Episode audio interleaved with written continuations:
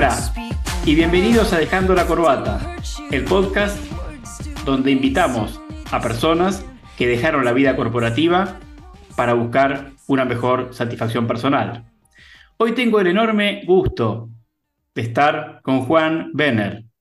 Juan Benner tiene una trayectoria muy exitosa en el mundo corporativo, fue CEO de, de, Telefónica en Argentina, fue CEO de Telefe, que para los que no conocen Telefe en otros países que no son Argentina, es uno de los canales de aire más relevantes de la Argentina, y ha decidido cambiar y actualmente es advisor y coach ejecutivo.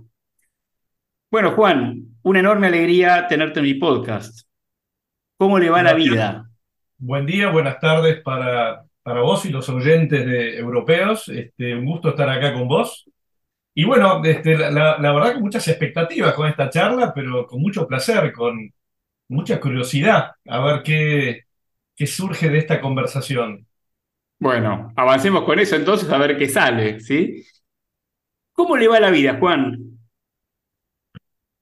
Ya, en términos generales, muy bien, debo decir muy bien. Este, yo ya tengo, acabo de cumplir 63 años esta, este año y hace ya prácticamente siete años que me retiré de la vida corporativa, que era todo un desafío, como un salto al vacío.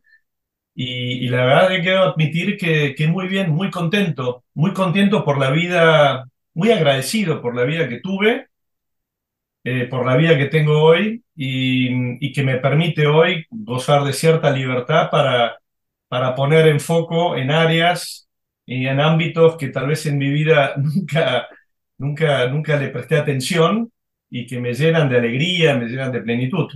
Mucho con respecto a la familia, ¿no? que cuando uno está trabajando y a veces, este, por más que uno quiera, y no le presta, al menos yo no le presté demasiada atención. Qué bueno, Juan. Ya nos contarás un poquito más de eso en, lo, que sigue, en lo que sigue del podcast. Juan, sabes que cuando, para conocer mejor a la, gente, me gusta empezar por, por, su historia, ¿no? Por cuando eran pequeños, adolescentes. Contanos un poquito sobre, sobre tu vida eh, cuando eras niño, cuando eras adolescente. ¿Cómo era tu contexto? Contanos algo de eso. Bueno, voy a tratar de ser breve, ¿no? Pero, pero yo este, nací en, en un barrio de trabajadores, este, mis, padres eh, alemanes, este, venido después de la Guerra Mundial, o sea, un contexto de mucha austeridad. Em, y mi padre de, alguna forma se tuvo que abrir camino acá en Argentina. ambos padres míos no, tienen ningún tipo de no tuvieron ningún tipo de estudios ni nada. Eh, de alguna forma a través de un abuelo mío acá, pudo eh, tomar el mando de una fábrica textil junto con un tío mío. Em, y bueno, y vivían a través de eso y se fueron, fueron creciendo de esa forma. Después la vida nos sonrió y nos mudamos a una casa más grande. Yo ahí cambié de colegio, de contexto, estoy hablando de eso de los 9, 10 años. Lo recuerdo muy bien porque fue justo cuando fue el alunizaje de Apolo 11, en 1969, justo me había mudado. Y bueno, ahí empieza para mí una trayectoria eh, muy interesante porque me vinculo mucho con el deporte, me va muy bien con el deporte. Yo siempre digo que el deporte fue como una gran salvación para mí porque hasta ese momento yo era como un niño muy acomplejado, muy retraído, eh, sin mucha confianza en mi vida, este, incluso con dudas de que iba a poder llegar a ser grande, o sea, ¿no? muy metido en mí mismo, muy romántico, escuchando música. Mientras otros escuchaban música pop, yo escuchaba a Rafael, a José Luis Perales, ¿sí? a Sandro. mucho español, bueno, algún argentino, pero mucho español. Em, y, bueno, ahí me fui abriendo camino con el deporte que me dio, que me elevó enormemente la autoestima. Y ahí fui como granjeándome una serie de, de amistades y empecé con una vida muy disruptiva en, a nivel secundaria. Eh, tal es así que yo al terminar el segundo año, tenía yo 14 años, decidí no ir más a un colegio alemán, porque hacía mucho deporte y, el colegio alemán en su momento era como un, una burbuja en Argentina que me colisionaba con los, todas las amistades que yo tenía en el barrio, no, me, no, no estaban alineados uno con el otro, Eso me llevó a una fuerte disputa familiar. Mi padre no me habló durante seis meses porque para él era como una deshonra que yo hubiera abandonado el colegio alemán. Fui a un colegio argentino, muy bueno por cierto, pero en ese colegio argentino y yo ya venía medio con las raíces democráticas, yo había sido medio vocero democrático en mi colegio alemán, y, y bueno, un colegio católico, yo soy evangélico, es verdad que el colegio hizo una gran excepción conmigo al dejarme entrar, pero bueno, cuestión la hago corta, al final del último año de la secundaria, siendo yo el mejor alumno, el abanderado del colegio, me echan del colegio porque yo había incurrido, me había tomado ciertas atribuciones eh, contra la autoridad. Era un contexto, recordemos, en esa época, en 1978, estaba la dictadura militar en Argentina, era un contexto de mucho autoritarismo. Muy complicado. Y yo había desafiado demasiado la autoridad del director de colegio, con lo cual en ese momento me enojé mucho y sufrí mucho, pero el director tomó la decisión de eh, echarme del colegio. Así que tuvo una, una vida bastante disruptiva e impetuosa durante el secundario. Menos mal que después mi padre que me dio una palmada en la, la espalda y me dijo, bueno, muy bien, prefiero tener un hijo que diga las cosas como son y se rebele contra el autoritarismo, pero a partir de ahora, hijo, que vas a entrar a la facultad, este, calmate un poco y estudia y no hagas bardo, ¿no? Así que este, eso fue un poco la secundaria, después ya en la secundaria, bastante más calmo, con un estudio muy largo en, en, ingeniería, si bien también tuve un episodio, porque tuve que hacer el servicio militar, y en el servicio militar, eh, que cosa que ya prácticamente los jóvenes no deben saber lo que es, ¿no? Pero en la conscripción, cuando teníamos que dedicar un año prácticamente no eras dueño de tu vida, se la entregaba. y, era, obligatorio, salías por sorteo y el que, el que tocaba, tocaba. Obligatorio, tal cual. Y bueno, hubo un episodio donde nos acuartelaron y, nos preparaban para la supuesta guerra con Chile. Em, y tuvimos un, un, periodo de entrenamiento por parte de oficiales del colegio militar bastante salvaje, en donde yo me rebelé y me enfrenté a un oficial, y me lo iba a llevar puesto y medio segundo antes me arrepentí y desvié, pero me lo llevé puesto igual y dije, bueno, acá, acá se me va todo otra vez, acá termino preso, mal. Bueno, por suerte este, no pasó a mayores, pero, pero digamos que cada tanto tenía estas este, irrupciones en, mías de, del desafío a la autoridad que yo consideraba injusta, ¿no? No digo esto porque después esto va a ser parte de un patrón durante toda mi vida no, es, que ya, me lo guardé para preguntarte. me, interesa, digamos, un rebelde en el mundo corporativo que yo he conocido, así que ya me contarás, ya me contarás. Bueno, vos parte también lo has, conocido, tal cual. Exactamente. Juan, y, cuando eras chico, cuando te preguntaban adolescente y te preguntaban qué quieres ser cuando seas grande, ¿qué decías? No, mira, la, verdad que no tenía la, la menor idea. Lo que sí sabía es que me gustaban mucho las matemáticas y la física era muy bueno con eso, era muy bueno organizador, incluso era muy bueno organizador en, el ámbito escolar, el líder para armar, por ejemplo, fiestas o para armar el viaje de fin de año, con lo cual no tenía muy en claro de lo que significaba el mundo del trabajo, pero sabía que por ese lado iba de alguna forma, ¿no? Y sí, yo siempre había sido un gran generalista, ya fui un generalista de, pequeño, o sea, si bien me gustaban las matemáticas o física, no tenía una, una vocación determinada, como viste cuando ves alguna vocación que quiero estudiar medicina, biología, me apasiona. A mí me gustaban los números, me iba bien con ellos, pero no tenía muy claro eh, a qué dedicarme en mi vida. ¿Y cuál tus papás qué, qué, pensaban que les gustaría que te dediques? O sea, ¿cuáles eran las creencias de tu familia con respecto a, la carrera profesional? Por suerte, en ese caso, eh, como mis padres no habían ni siquiera terminado la secundaria, mm. eh, cualquier carrera universitaria que yo eligiera para ellos era, era estupenda. Y no, no, no, no fue un issue, no fue, no fue una tema, no fue una problemática porque yo siempre dije que iba a estudiar. De hecho, me acuerdo que hice un curso de vocación muy largo, me hacían una, una, evaluación de todas mis eh, capacidades, etcétera, y me dieron todas las ingenierías.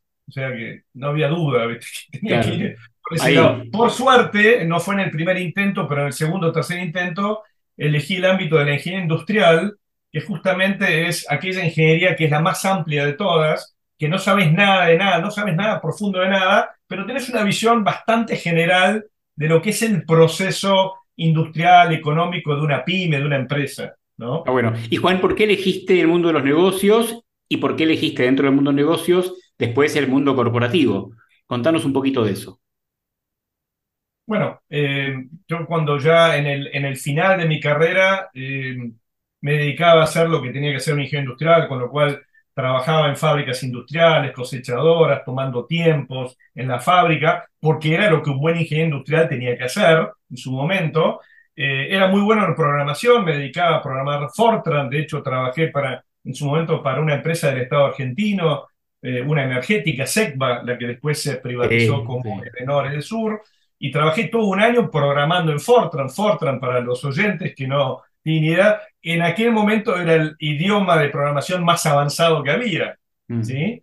Eh, pero todo eso lo hacía sin mucha devoción, sino porque era lo que correspondía para un buen ingeniero. Pero la verdad que no tenía mucha idea, había estado en Alemania, eh, yo surfeando un poco la posibilidad de trabajar afuera, yo ya estaba de novio hace hace un par de años, entonces me dedicaba un poco a explorar cómo, qué, qué mundo, qué, qué, mundo había, qué demandas había en el, en el extranjero. Em, y después, digamos que la vida un poco decidió por mí, porque yo apenas terminé mis estudios, fines de diciembre del 85 de ingeniero industrial, luego de siete años con, con, con la conscripción, todo me llevó siete años de punta a punta, em, y que empecé a decir, bueno, ¿y ahora qué hago de mi vida? En el momento que ensayo y bueno, ¿y ahora qué hago en mi vida? Mi novia en aquel entonces me comunica que queda embarazada. Ok. Eh, em, eso fue todo un shock. Dos semanas más tarde me comunica que eran mellizos. Opa. Yo era un, chico de 25 años, recién recibido, no tenía un peso, no tenía una peseta, nada. Em, y bueno, y ahí decidí dar el salto al Brasil. Dijo, yo acá no me quedo en Argentina. Argentina ya estaba empezando a tener, como de costumbre, problemas políticos, eh, económicos, sociales. Y decidí correr el riesgo de trasladarme a Alemania. Yo ya tenía, disponía de la ciudadanía alemana. Así que empecé a escribir cartas a empresas que yo compraba el diario alemán en Argentina y aquella empresa que yo veía que buscaba, no importa si era industrial, porque llegué a escribir a McKinsey, a Volkswagen, o sea, multirubro, no importara dónde, donde veía que más o menos necesitaban un ingeniero, yo escribía. Y bueno, de 21 cartas que mandé, eh, obtuve respuesta de 7, o sea que una... Bueno, bien. un retorno 30% espectacular. Buena redacción de la carta. Me, casé, obviamente, en febrero acá, y el, en, marzo, los primeros de marzo, me trasladé a Alemania, y tuve tanta suerte que el primero de abril del año 86 ya estaba trabajando. Eh, con lo cual no es que yo buscara, que yo tuviera una vocación de buscar, sino que es como que el trabajo me encontró a mí. Está bien, y había que, había que mantener dos mellizos. o sea, mi padre me dijo, tenés tres meses para encontrar trabajo, si no, te volvés acá y vemos qué hacemos, ¿no? Entonces, lo, la consigna mía era encontrar un trabajo más o menos, este, y bueno, y, la verdad que encontré un, un trabajo como asistente de marketing de un director de marketing de una compañía de productos industriales, origen americana, AMP, conocida, creo que también está en España, estaba al menos acá en Argentina en esa época. Y yo de marketing, había, hecho un curso de marketing en el, en, el, Instituto de Ingenieros Argentinos o algo así se llama. Eh, no tenía mucha idea, pero bueno, este, entré en esa compañía y así me empecé a desarrollar en el mundo corporativo de los negocios. Ah, bueno. Y Juan, bueno, eh, tuviste esa carrera, esos roles anteriores, los últimos que tuviste, corregime, que son aquellos en los que yo te he conocido. Este, fuiste presidente de Telefónica Argentina, CEO de, Telefónica Argentina y después presidente CEO de, Telefónica y después presidente y CEO de Telefe, que era una compañía que, que pertenecía en su momento al ámbito de Telefónica. Recordemos que Telefónica en el año 2000, Juan Villalonga eh, hace una irrupción en el mundo de la media y compra, compra varias compañías, compra a la que era la compañía, diría yo, más avanzada en ese momento en Estados Unidos, un buscador, Laicos. Sí, sí, me acuerdo. Laicos. Eh, después compra Endemol, compra Canal 9, compra Telefe en Argentina. O sea, se mete mucho en el mundo de los medios porque veía en su visión. Después se vino, se pinchó esto de la burbuja, ¿no? De Internet, y el, el próximo presidente César Alierta empieza a desinvertir para poner foco eminentemente en el mundo de las comunicaciones. Se vende todo excepto, excepto este, Telefe, que de alguna forma se conservó durante muchos años porque siempre está la creencia, y tal vez compartida durante mucho tiempo por mi parte, de que poseer un medio, bueno, era, era como una especie de vínculo que vos podías generar con el gobierno de turno para este, generar mayor apertura, para tener mayor diálogo, etcétera, ¿no? Porque todos los gobiernos en el mundo siempre le tienen mucho miedo a los medios. Exacto, exacto. Porque tienen la creencia de que condicionan fuertemente la opinión pública. Entonces, bueno, nosotros también, debajo de ese paradigma, este, mantuvimos durante mucho tiempo a Telefe en, las manos de Telefónica. Y Juan, con todos sus años de vida corporativa y bueno, y llegando a posiciones muy, muy, muy interesantes, ¿qué aprendiste del mundo corporativo? Linda pregunta, a ver, porque me quedé, yo cuando empecé a trabajar en Alemania, después al año y pico pasé a Siemens, que es una mega corporación y lo sigue siendo. Em, luché mucho ahí por, para que me trasladen al extranjero, porque eh, mi mujer de aquel entonces, hoy mi ex mujer o mi primera mujer, sufría mucho en el ámbito alemán, porque no era alemana, era morocha y bueno, no era tan fácil arraigarse una idiosincrasia alemana, con lo cual logro después que me, que me envíen a España. Eh, vivo en España durante casi cinco años, tanto en Madrid como en Barcelona. Eh, cambiando de unidad de negocios, entrando al mundo automotriz, estaba en el mundo de la luminotecnia, después en el mundo automotriz. Después cuando termina mi periodo ya de, que ya tenía que volver a Alemania, eh, se le descubre una enfermedad bastante difícil a mi ex mujer en aquel momento y ahí yo tomo la decisión, bueno, hay que volver a Argentina por el tema de la familia. Claro. Eh, lo logro, la, la, la, verdad que, y ahí entré en BGH, una compañía una linda compañía argentina eh, que también estaba vinculado al mundo de las comunicaciones porque era prácticamente distribuidor exclusivo de Motorola en aquel entonces en Argentina. Entonces yo entro por ese lado en las comunicaciones como representante de Motorola. Eso me vincula fuertemente a Estados Unidos. Em, para después, a los dos años, y a través de una búsqueda, me vinculo con el grupo Telefónica, que por abrir el tema del mundo celular eh, en, el, en, el, en, el, interior del país, Telefónica lanza una startup, una pequeña compañía que se llamaba Unifon. Sí, me acuerdo.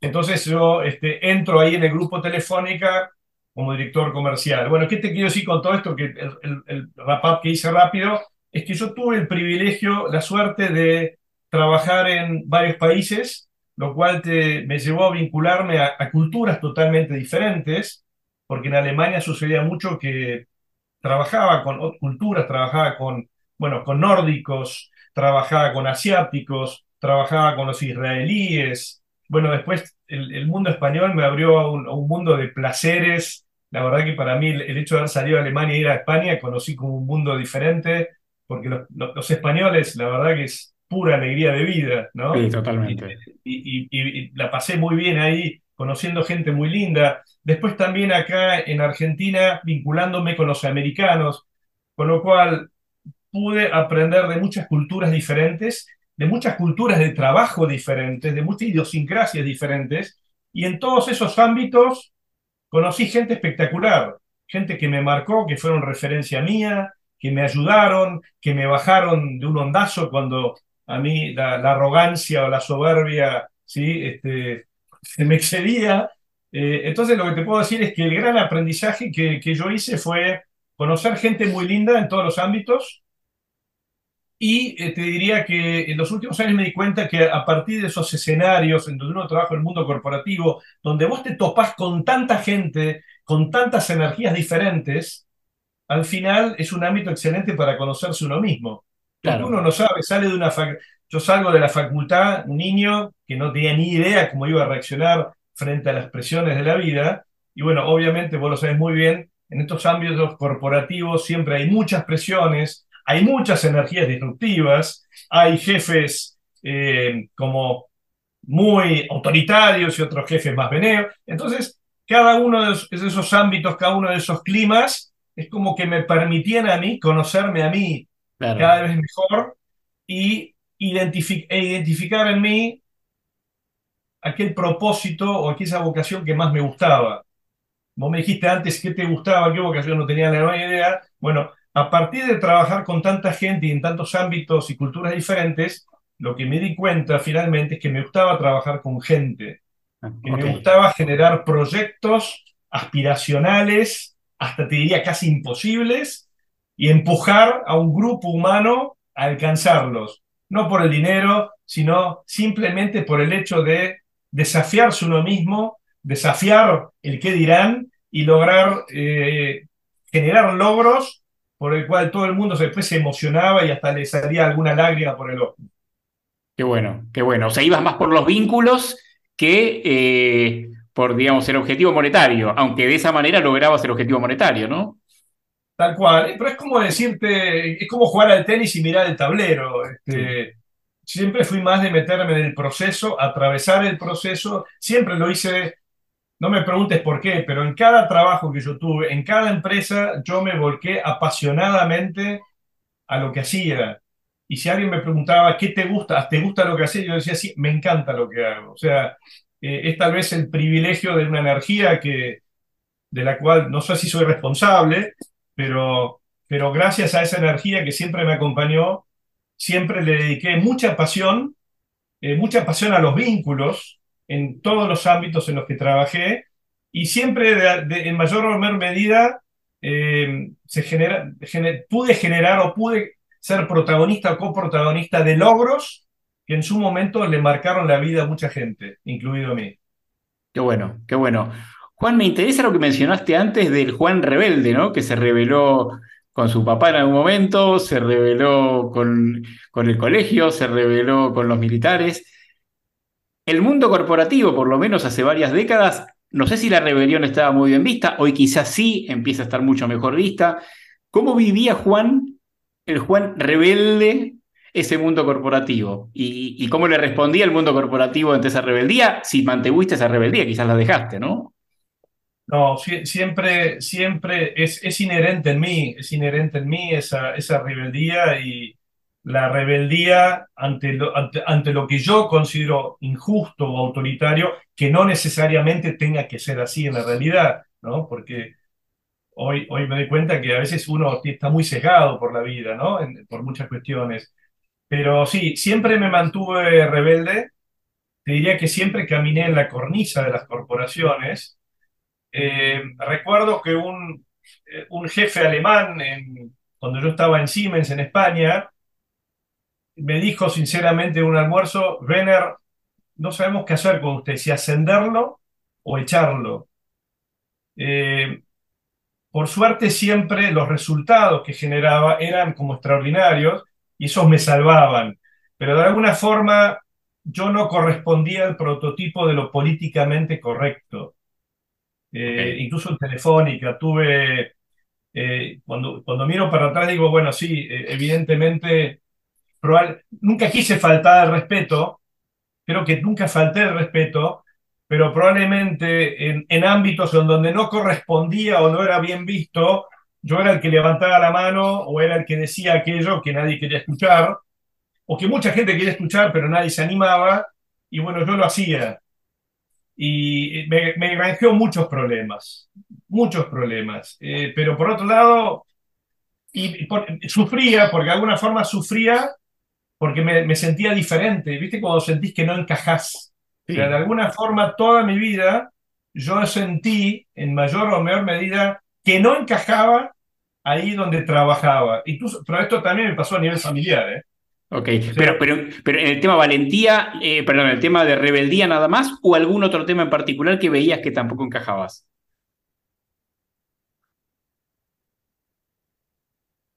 Por mi forma de ver el mundo, por mi forma de cuestionar eh, creencias limitantes, paradigmas. Eh, por eso digo que en todos los ámbitos, no solamente el ámbito laboral, o sea, no es algo que yo solamente en el ámbito laboral de repente, en cualquier en todos los ámbitos. Este, ya de chico, cuando, eh, no sé, este, para, para, solucionar ciertos temas en, en, mi casa paterna, materna, este, yo venía con cuestiones que, que eran como muy futuristas. Eh, sea, siempre tuve alguna especie de, de, visión de cosas futuras que, que me granjeaban problemas en ese momento.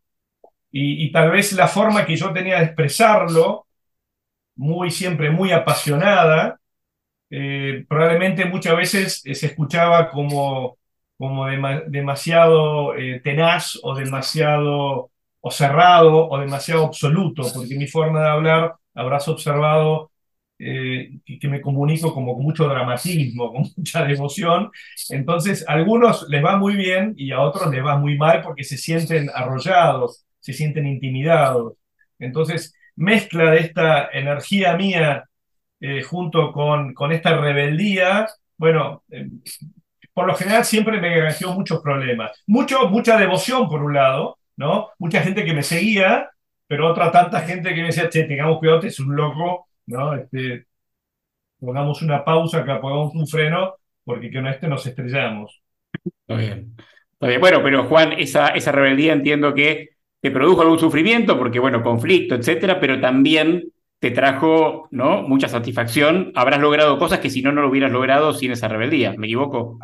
absolutamente, absolutamente, absolutamente. Este, probablemente muchas de las cosas estas que atravesé en la vida, eh, tuve tiempo en los últimos siete años de, de, reflexionar sobre ellas, ¿no? Este, con otro conocimiento, con otra visión, con otra libertad.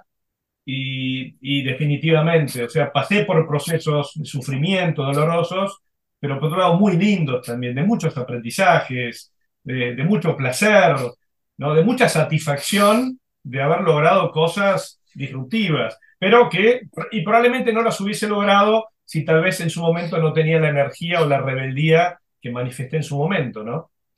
Interesante. Pero como vos bien dijiste, en, en, las compañías de antaño, las grandes corporaciones, probablemente la disrupción, la innovación, eh, la irreverencia, esa es la palabra. Yo era irreverente, no, no irrespetuoso, era irreverente. Probablemente décadas atrás la irreverencia no era un buen consejero. Hoy ser irreverente, ser innovador, está bien visto, sobre todo en las startups o en las compañías más nuevas. No sé si tanto en las compañías tradicionales, pero definitivamente en las compañías tradicionales la irreverencia no era bienvenida. No, no. Hoy creo que se, dice que sí, se dice que se acepta, pero no siempre ocurre, ¿no? Creo que antes se decía que no, ahora se dice que sí, y a veces es, eh, no es tan real. Pero No, pero convengamos que es, es difícil también. Yo también tuve gente este, que trabajaba conmigo irreverente, irreverente y que te desafiaba. Y es muy difícil para un ser humano cuando se te desafía, alguien te es irreverente y vos tenés el cargo jerárquico, es muy difícil en ese momento estar bien en eje, estar bien consciente y, entender que tal vez esa irreverencia no te la tenés que tomar a nivel personal. Está claro, está claro. Lamentablemente, probablemente esto pase más los argentinos. Yo he, notado que en Alemania y en, y en España eh, he participado de, de muchas reuniones con discusiones realmente severas, fuertes, y se terminaba la reunión y aquí no, vamos, aquí no ha pasado nada y nos vamos a tomar una canita. Los argentinos en ese sentido somos un poquito eh, más difíciles, nos quedamos a veces con la sangre en el ojo, nos quedamos con, con, una, con, una, especie de, de sensibilidad, hipersensibilidad, con lo cual después nos cuesta conectar con aquella persona que nos elevó la voz o que fue irreverente, ¿no? Entonces, bueno, e, eso fue, te diría, materia, los americanos, es, es otra cultura también, Así que te diría que todo, por eso te digo que todo ese mix de culturas y de ámbitos fue para mí un, un, aprendizaje enorme, muy lindo. Qué bueno. Has disfrutado del mundo corporativo, se te nota, se te nota mucho en cómo lo contás. Eh, Juan, te vas de Telefe, ¿sí? Dejas el mundo corporativo. ¿Qué pasa ahí? Una buena pregunta. Eh, debo admitir que yo ya venía trabajando en terapia hacía muchos años para el día después.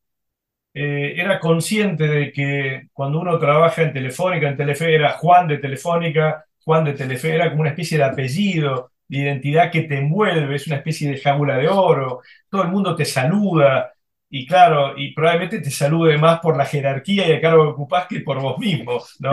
Con lo cual era, era medianamente consciente de que una vez dejado el mundo corporativo, eh, ya nadie te iba a escribir, ibas a recibir pocos mails, pocos llamados telefónicos, porque ya no sos interesante para nadie, ¿no? Eh, así que primero lo que yo pensé era como yo era una, una especie de guerrero, de gladiador toda la vida, dije, bueno, yo tengo que seguir en esta deriva gladiator, porque es ahí donde, es así como yo me forjé, es así como yo metí mi autoestima, en el hacer, en el gestionar. Eh, yo no me permitía leer novelas en mi vida productiva porque era una pérdida de tiempo. Eh, tampoco disfrutaba mucho en otros ámbitos porque es como que me envolvía siempre todo el hacer, el ser productivo, y por eso, como te anticipé minutos antes, tampoco le ponía mucho foco a la familia, al disfrute de la familia, es decir, no sabía disfrutar mucho fuera del ámbito laboral, porque es ahí donde yo me había formado. Entonces, mi, mi pensamiento es yo tengo que seguir por este camino, pero tenía claro que no quería volver a ser, de alguna forma, no quería trabajar en una mega corporación o de trabajar quería tener algún tipo de mayores grados de libertad, o ser codueño, cosocio, pero claro, era una fantasía que tenía. Eh, en ese primer año tuve algunas propuestas, que no me, incluso del gobierno argentino, que no me cerraban.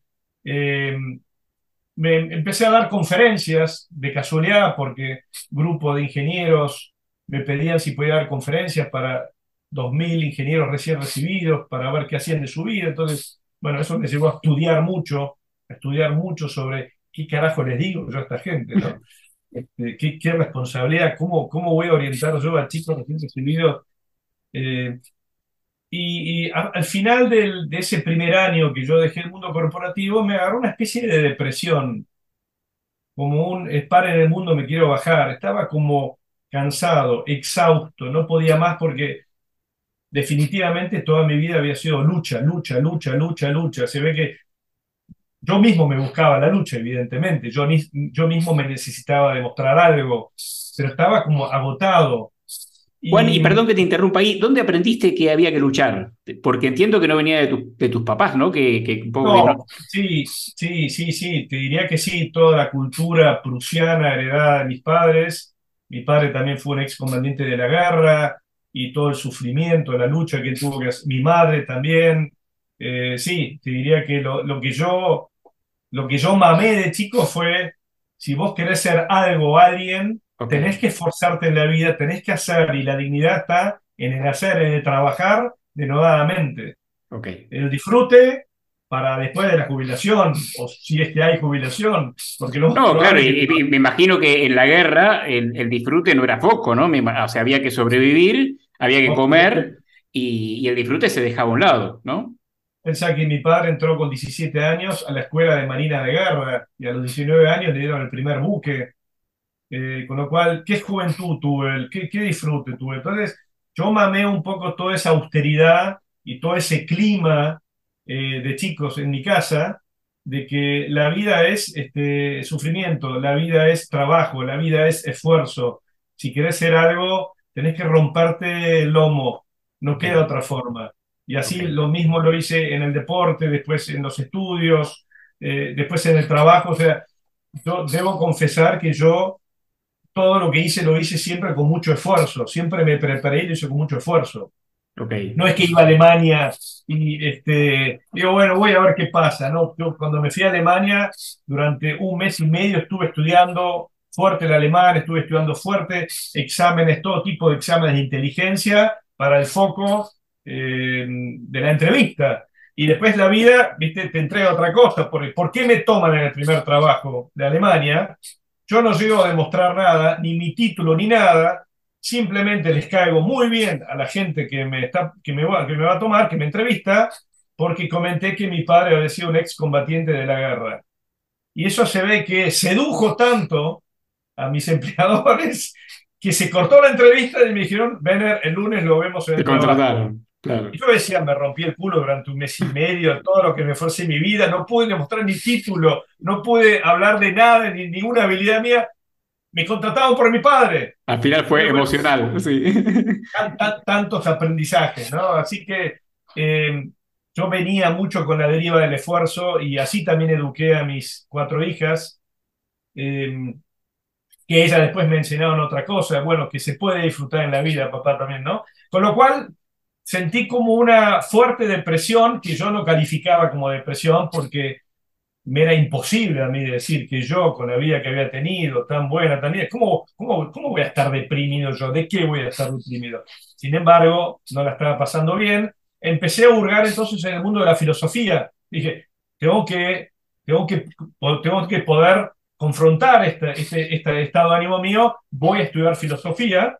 Busqué por todos lados cómo estudiar filosofía y, no me gustaba lo que encontraba y en ese momento mi actual mujer, mi segunda mujer, me dijo, ¿por qué no hacemos juntos coaching ontológico? Porque algo habíamos hecho, yo algo había hecho en el ámbito de Telefónica de Argentina muchos años antes. Y bueno, ese, eso me permitió poner foco durante un año entero en el coaching ontológico, un, un aprendizaje humanístico que me superó, me asombró, me abrió unas puertas, unas posibilidades y me mostró una vida, un modelo de vida eh, que me era totalmente ajeno. Y ahí es donde se me abrió otro mundo, ¿no? De cosas que no tenían el radar, ¿no? Como esa, como la caverna de Platón, yo tenía una mirada muy estrecha de lo que era la vida, a pesar de vivir una jaula de oro, de todo lo que había conseguido, digamos que el coaching ontológico y esta, esta, este entrar en el mundo de la psicología, eh, el mundo del coaching corporal, bueno, me abrió unas posibilidades, unas puertas que me hizo saborear, me hizo darme cuenta de muchas cosas y empezar a sentir como cierta plenitud, cierto placer y cierta sensación de libertad que no había experimentado hasta ese momento de mi vida. Ok, sin necesidad de luchar, ¿no? Sin necesidad de luchar, aunque debo admitir que en ese año de coaching ontológico estudié, estudié, me dediqué eh, con alma y vida, ¿eh? o sea, le metí y, sí, y después para las prácticas de coaching que no eran fáciles para mí porque yo suelo y solía tener un modelo muy directivo, mm. yo le decía a las personas que tenían que hacer. Claro. Y, se supone que vos como coach ontológico, vos no... Está prohibido.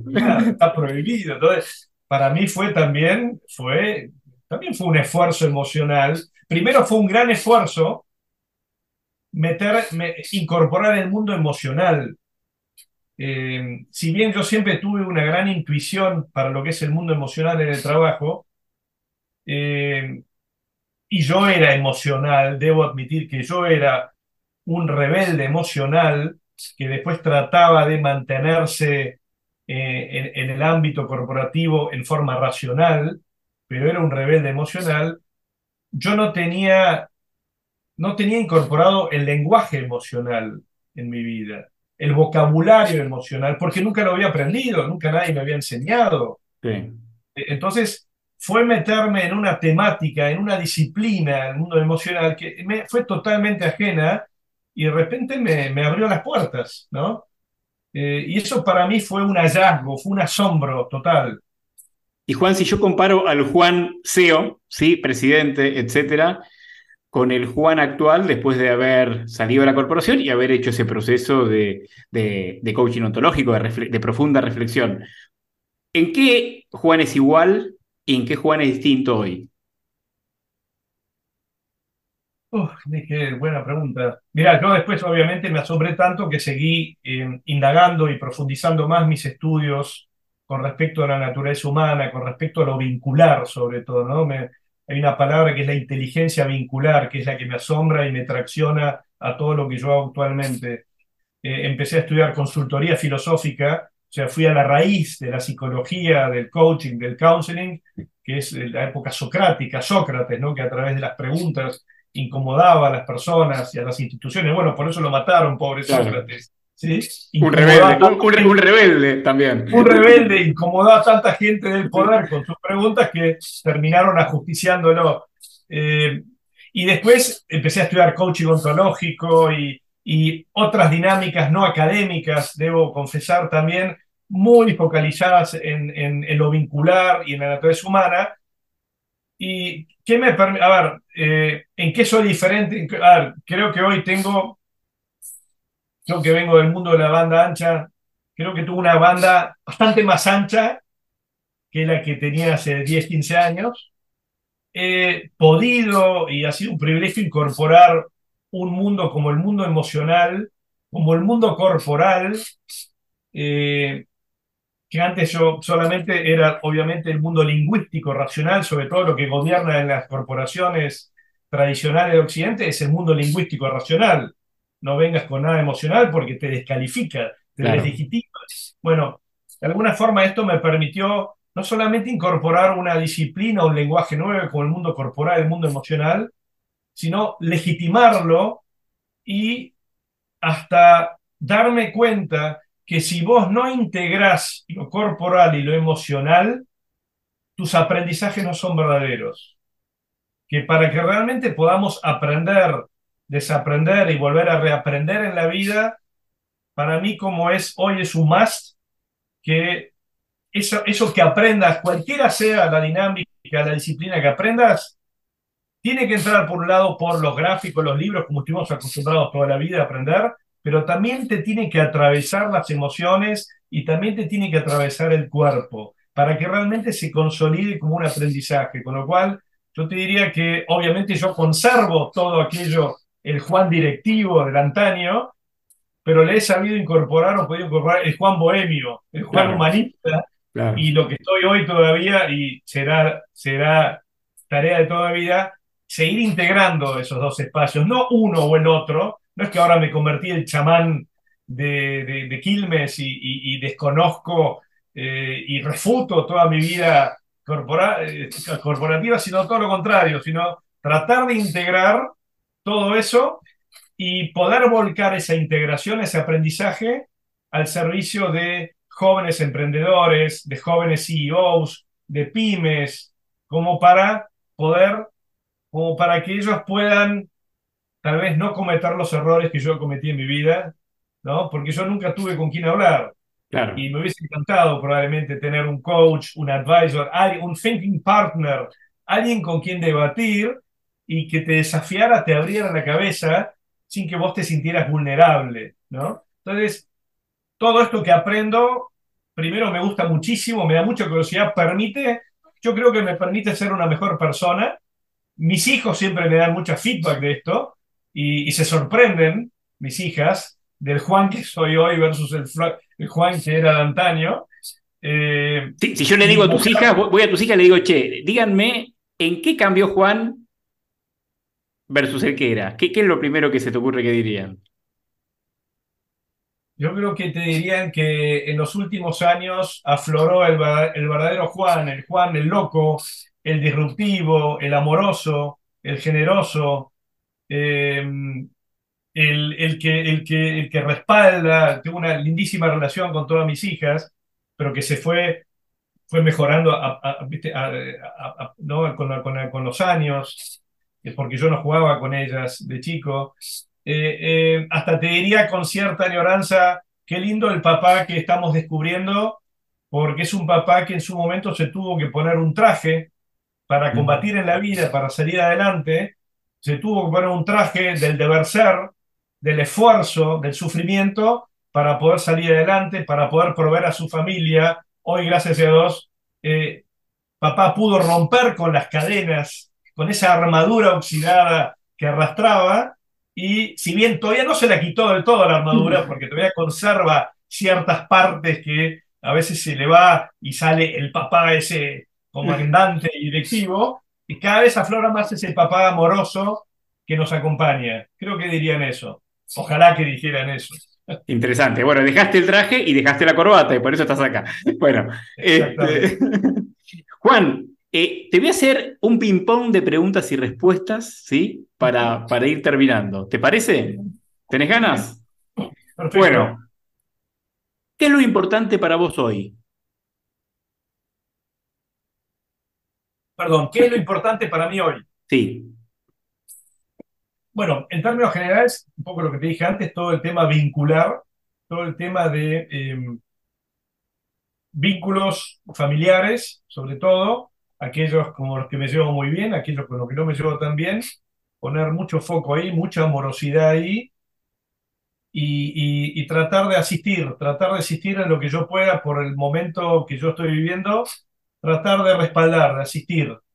Eh, y tratar de vivir con, con mucha amorosidad y, con mucha conciencia aquello que tal vez no supe, no supe eh, vivir o disfrutar en, en, mi niñez, en mi juventud. El año pasado se murió mi madre, que 98 años, y eso me llevó a una profunda reflexión eh, que tal vez yo no había hecho antes sobre lo que había sido el rol de mi madre para mí en mi vida y que tal vez yo nunca se lo había dicho.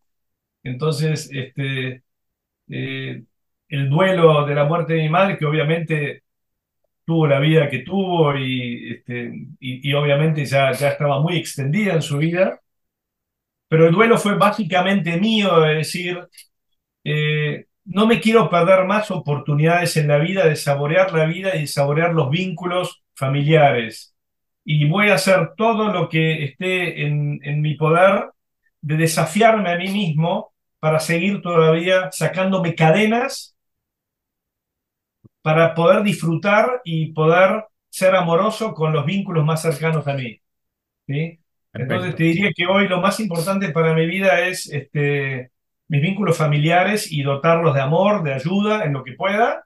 Y después a todas aquellas personas que confían en mí eh, a nivel laboral, a nivel coach, a nivel advisor, bueno, de acompañarlas en aquellos, en aquellos ámbitos que ellos crean que los pueda acompañar.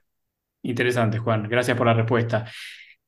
¿Y pensabas que era muy importante, que siempre pensaste que era muy importante y ahora te das cuenta que no lo es tanto?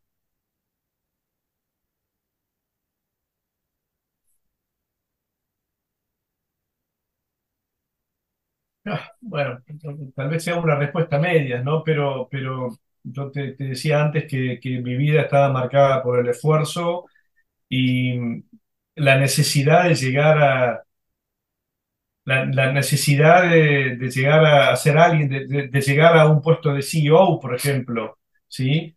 Em, yo recuerdo cuando, cuando me nombran eh, gerente general de Telefónica de Argentina, que debo admitir que gané como Néstor Kirchner en su momento, el 20% de los votos. Yo no era, no era el elegido, creo que fue más un material de descarte. Em, mis resultados hablaban por mí, pero probablemente justamente por esta rebeldía, por esta irreverencia mía, tal vez yo no era el elegido por, por las autoridades españolas. Cuando me eligen, yo sentí un enorme alivio. Es como que me hubiese ahorrado siete años de terapia. Yo ya estaba en terapia porque eh, a mis 40 años, a partir de un problema, un trastorno de alimentación muy severo de una de mis hijas eh, y de la, de la separación de primera mujer, bueno, me, me, metí en el mundo de la terapia y empecé también a descubrir otro, otro, otro mundo. Pero digamos que yo llegué finalmente a, a ser CEO y la verdad que los primeros dos años la pasé muy mal, muy mal, muy mal.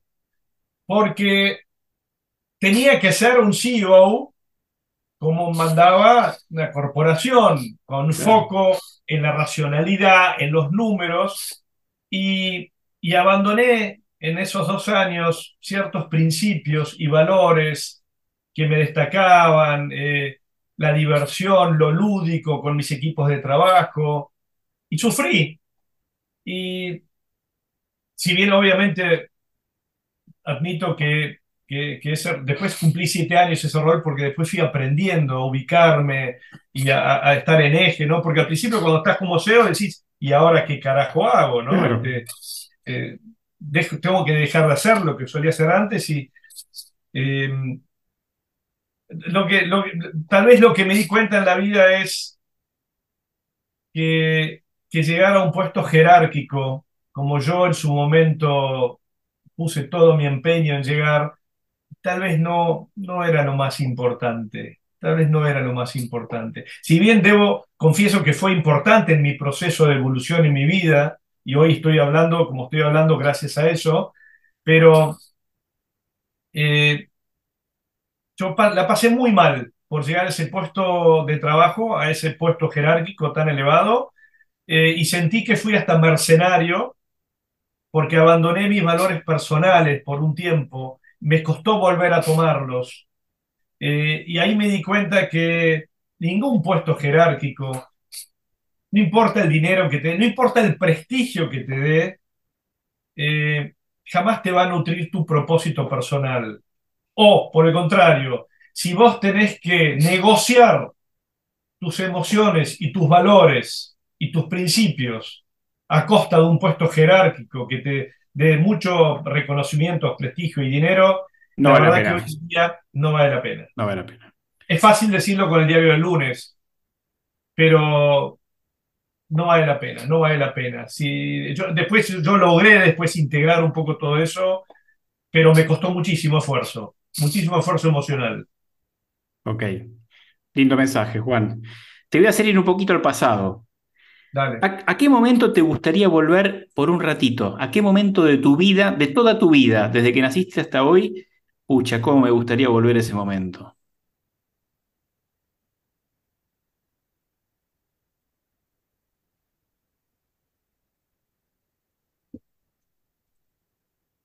Es, es, es, es interesante lo que decís porque no, no, no tengo un... eh, esta pregunta que me haces eh, la he escuchado eh, en, en- otras conferencias y en otras, este, incluso también a qué lugar del pasado no le gustaría ir, ¿no? La, la verdad que si vos me decís hoy, eh, yo no quisiera volver a ningún lugar del pasado, No, no, no, porque las atravesé todas con lágrimas, con risas, con disfrute, con sufrimiento, y estoy muy bien hoy donde estoy. Con lo cual, muchos me preguntan, Juan, ¿no extrañas tu época de Telefónica? ¿No extrañas tu época de Telefe? No, no, ¿sabes qué? No, no extraño Claro. nada. Eh, eh, Imagino estás contenta de haberlo, contento de haberla vivido, pero Pero no volvería, no volvería, no volvería a, incluso si, si me apuras a decir, che, este, me gustaría volver tal vez a esa inocencia y falta de responsabilidad que uno tenía en la época secundaria, donde no le a mí no me importaba nada, estaba de novio y entrenaba y salía, pero tampoco, o sea, eh, tal vez si pudiera volver, volvería a aquellos ámbitos en donde sin conciencia tal vez o sin quererlo, dañé a, mis padres o dañé a mis hijas o dañé a mi exmujer o, o, o dije cosas imprudentes, irrespetuosas a algún compañero de trabajo eh, y, generé sufrimiento, alguno que, seguramente fueron muchas las ocasiones en donde sin querer generé sufrimiento a algún compañero, volvería a esas ocasiones para desandar aquel momento. Pero para, no cu- tengo ningún para, cu- para cuidar tus vínculos, ¿no? Que bueno, un poco lo que mencionaste antes de la Sí, importancia que tiene para o, volver para, o para no dañar, para no dañar a nadie, porque eh, inevitablemente, probablemente todos en mayor hemos dañado a alguien en la vida. Si pudiera volver atrás, trataría, pero por otro lado digo, bueno, tal vez para esa persona también fue necesaria esa interacción conmigo, porque yo debo, debo confesar que todos los momentos de sufrimiento y donde también he tenido jefes eh, que me han dicho cosas este, horribles, bueno, tal vez eso fue necesario en mi crecimiento, en mi evolución, para yo darme cuenta de ciertas cosas, ¿no? Pero bueno, si me apurás con la pregunta concreta, no tengo ningún momento concreto especial a donde me gustaría volver porque estoy bien donde estoy. Qué bueno. Eh, y si pudiera volver, trataría de volver para desandar momentos eh, en donde tal vez por mi eh, efusividad, eh, por mi energía, tal vez he dañado a alguien eh, en forma inconsciente. Buenísimo, Juan. Bueno, este, este ha sido el, el- ping-pong de preguntas. Vamos cerrando. Te voy a hacer una última pregunta. Dale. ¿Qué consejo le darías a alguien que tiene 40, 50, 60 años, deja el mundo corporativo? ¿Qué aprendiste y qué consejo le darías, le transmitirías para vivir ese proceso con satisfacción? Bueno, a los 40 años, eh, bueno, hoy yo no sé si ya tanta gente está en el ámbito corporativo, pero hoy todos sabemos y, tengo amigos comunes, Adrián Herskovich y todos que se dedican plenamente a esto. Yo creo que claramente hoy la expectativa de vida es más larga, es más larga. Eh, hoy los 60 de hoy, podría decir, son como los 40 de antes, ¿no? Por suerte para los que estamos en los 60. Eh, la vida es más larga. Creo que eh, el aprendizaje continuo es en la época mía, en la época tuya, tal vez uno salía de la facultad y todavía tenía la fantasía, el sueño de trabajar en una sola compañía toda la vida y después jubilarse. Em, yo creo que em, lo que le diría a un joven es, seguir aprendiendo todo lo que puedas, pero no solamente aquello que te es útil, sino aquello que te gusta, porque todo suma y todo te moviliza las neuronas cerebrales, eh, todo nutre, eh, incluso hasta le diría estudiar, aprender cosas que te son incómodas, que no estuvieron dentro de tu ámbito, en tu, tu radar en los últimos décadas, sino tratar de abrirte a nuevos saberes, sobre todo saberes que te desafíen. Si venís de la ciencia, metete en el mundo de la pseudociencia. Si venís de la pseudociencia, metete en el mundo de la ciencia. Eh, aprender toda la vida, desafiar creencias propias porque todos inevitablemente venimos de una deriva cultural, social, eh, ciertos paradigmas religiosos, culturales, que nos abren camino, pero nos limitaron el camino por otro lado. Entonces, a partir de los 40 yo creo que es un momento lindo de la vida como empezar a abrir camino, desafiarse, aprender y saber que probablemente toda tu vida vas a estar aprendiendo cosas nuevas y hasta diría, probablemente en estas vidas próximas vas a tener muchos trabajos, muchos proyectos de diferente índole, no necesariamente de ingeniero, probablemente este, empieces como ingeniero, eh, pases por ser coach y termines como guitarrista, no lo sé, pero eh, lo que el consejo que yo le diría es estudiar, sé curioso, pero disfruta también al mismo tiempo. Disfruta aquello que hagas, encontrar el balance, lo que hagas, no importa qué, saber encontrar un balance y ese balance es esforzarte, trabajar, está muy bien, no descuides a tus vínculos familiares, no descuides a tus vínculos de amistad y sobre todo no te descuides a vos mismo. Porque creo que estamos en una época que es muy linda, pero otra es muy jodida. Yo creo que jamás el ser humano estuvo tan desconectado de la naturaleza, de sus vínculos y muy especialmente de sí mismo. O sea, estudiate a vos mismo. Eh, volcate a disciplinas más allá de lo que hagas que te permitan autoconocerte, porque la medida que vos te autoconozcas más, vas a poder mejorar la calidad de tus vínculos. Y la medida que generes una mejor calidad de tus vínculos, vas a saborear más la vida, vas a ser más sano, vas a ser más, más feliz, vas a estar más contento. Y seguramente si estás mejor y más feliz, vas a poder incurrir en actividades que sean rentables para tu vida. Muchas gracias Juan por ese cierre. Muchas gracias por estar hoy en mi podcast. La verdad que disfruté mucho escuchándote. Gracias a la audiencia también por estar con nosotros y, seguirnos en, en, cada episodio. No se olviden de suscribirse al podcast cliqueando en seguir en el caso de Spotify. Compartan con aquellas personas que ustedes consideren que les puede interesar el podcast el link a Spotify y Apple Podcast. Muchas gracias a todos. Nuevamente, muchas gracias Juan. Te mando un fuerte abrazo. Que sean todos muy felices. Gracias.